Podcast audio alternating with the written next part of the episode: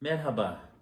Bugün Budinvest Gayrimenkul olarak müşterilerimiz açısından en çok karşılaştığımız sorulardan birisi olan taşınmazın elden çıkarılması esnasında doğabilecek vergilerle ilgili konuşacağız. Tabi gelir vergisi kanununa göre eğer iktisap tarihinden itibaren bir taşınmaz 5 yıl içerisinde elden çıkarılmışsa bu vergiye tabidir. Tabi bunda gelir vergisinde ve vergi dairesinin idaresinin yayınladığı tebliğlerde bazı şartlara haildir. Bunlar nelerdir? Birincisi iktisap tarihinden itibaren 5 yıl içerisinde elden çıkarmanın gerçekleşmiş olması lazım. Tabi burada dikkat edilmesi gereken husus iktisap tarihi, elde etme tarihinin belirlenmesidir. Eğer bu satışsa, tramvay ve takassa tabii ki tapu tarihidir. Ancak kooperatif aracılığıyla alınmış bir taşınmaz ise kooperatifin tahsis tarihidir.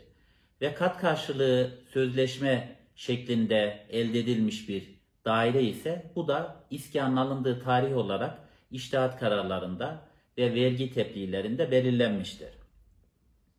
Tabi burada bir de şekil önemli.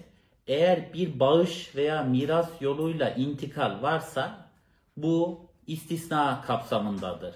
Satış olması, tramp olması, takas olması ve hatta yapılan tebliğ neticesinde de inşaat karşılığı, kat karşılığı inşaat sözleşmesinde de aynı şekilde iskanın alındığı tarihten itibaren belli bir satış üst üste peş peşe satış olmuşsa arsa sahibinde bu da bu kapsamda vergiye tabi olduğu açıkça belirtilmiştir. Tabi 5 yıl içerisinde satıldı. Nasıl belirleyeceğiz? Vergi miktarını nasıl belirleyeceğiz? Bu önemli. Burada da dikkat edilmesi gereken belli başlı hususlar vardır. Birincisi satıldığı tarihten tarihte iktisat tarihi arasındaki fark yeniden değerleme. Bu yeniden değerleme nasıl olacak? Yine e, gelir e, vergisi kanunu 81. maddesinde bu açıkça belirtilmiş. TÜİK'in üfe oranına göre satıldığı yani elden çıkarıldığı ay hariç yeniden değerlemeye tabi tutulur. Bu baktığımızda e, yeniden değerleme neticesinde elde edilen aradaki fark e, istisna tutarından düşükse yine vergi ödenmez.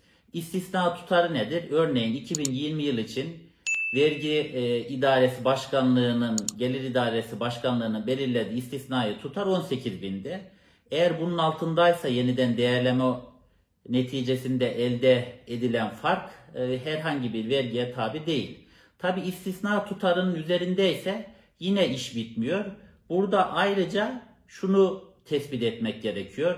Bunu elde ederken ne kadar tapu harcı ödedin? Aynı zamanda eğer kredi alınmışsa konut kredisi ödemesi ne kadar oldu? Bunlar da istisna tutarının üzerine eklenerek o elde edilecek bedelden çıkarılabiliyor. Burada tabi e, vergi miktarı bulunduktan sonra e, o yıl içerisindeki e, satan kişi hangi vergi dilimine tabi ise o orandan %15, %20, %25 gibi orandan o matrah üzerinden elde edilen matrah üzerinden vergisi ödenecektir. Ödeme zamanı ne zaman? Ödeme zamanı da bir sonraki yılın Mart ayının 25'ine kadar, birinden 25'ine kadar beyan usulüyle ödeniyor. Ee, o yıl Mart ayında birinci taksit ve Temmuz ayında ikinci taksit olmak üzere iki taksit halinde de ödenebiliyor. Tabi baktığımızda burada somut bir örnekle açıklayacak olursak örneğin 2 yıl önce 100 bin liraya alınmış bir daire 2 yıl sonra 2020 yılında ve 2021'in ocağında 200 bin liraya satıldığını düşünelim.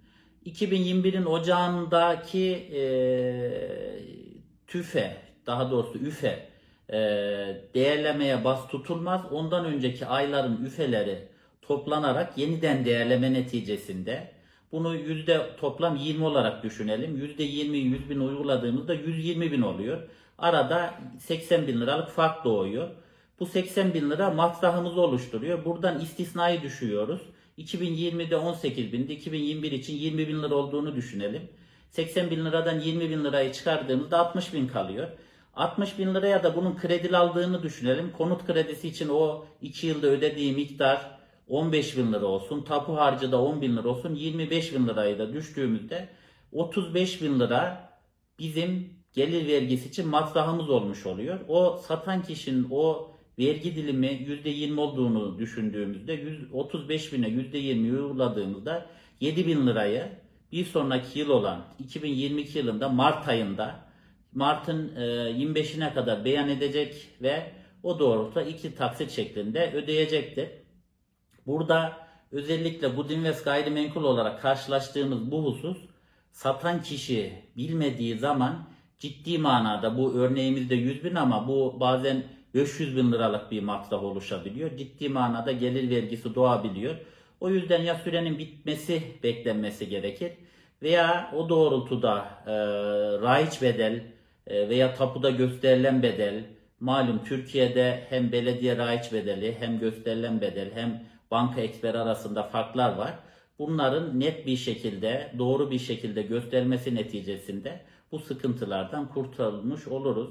Tabi bu önemli bir husustu. Buna dikkat edildiğimizde, e, dikkat edildiğinde bir taraftan da eğer zamanında ödeme olmazsa vergi incelemesine tabi tutulur ve doğrultuda cezasıyla ödeme durumu ortaya çıkabilir.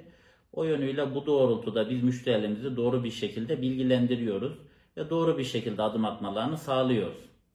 Evet, bu önemli konuyu bu şekilde açıkladıktan sonra kanalımıza abone olursanız bir sonraki gayrimenkul hukuku ile ilgili konulardan haberdar olmuş olursunuz.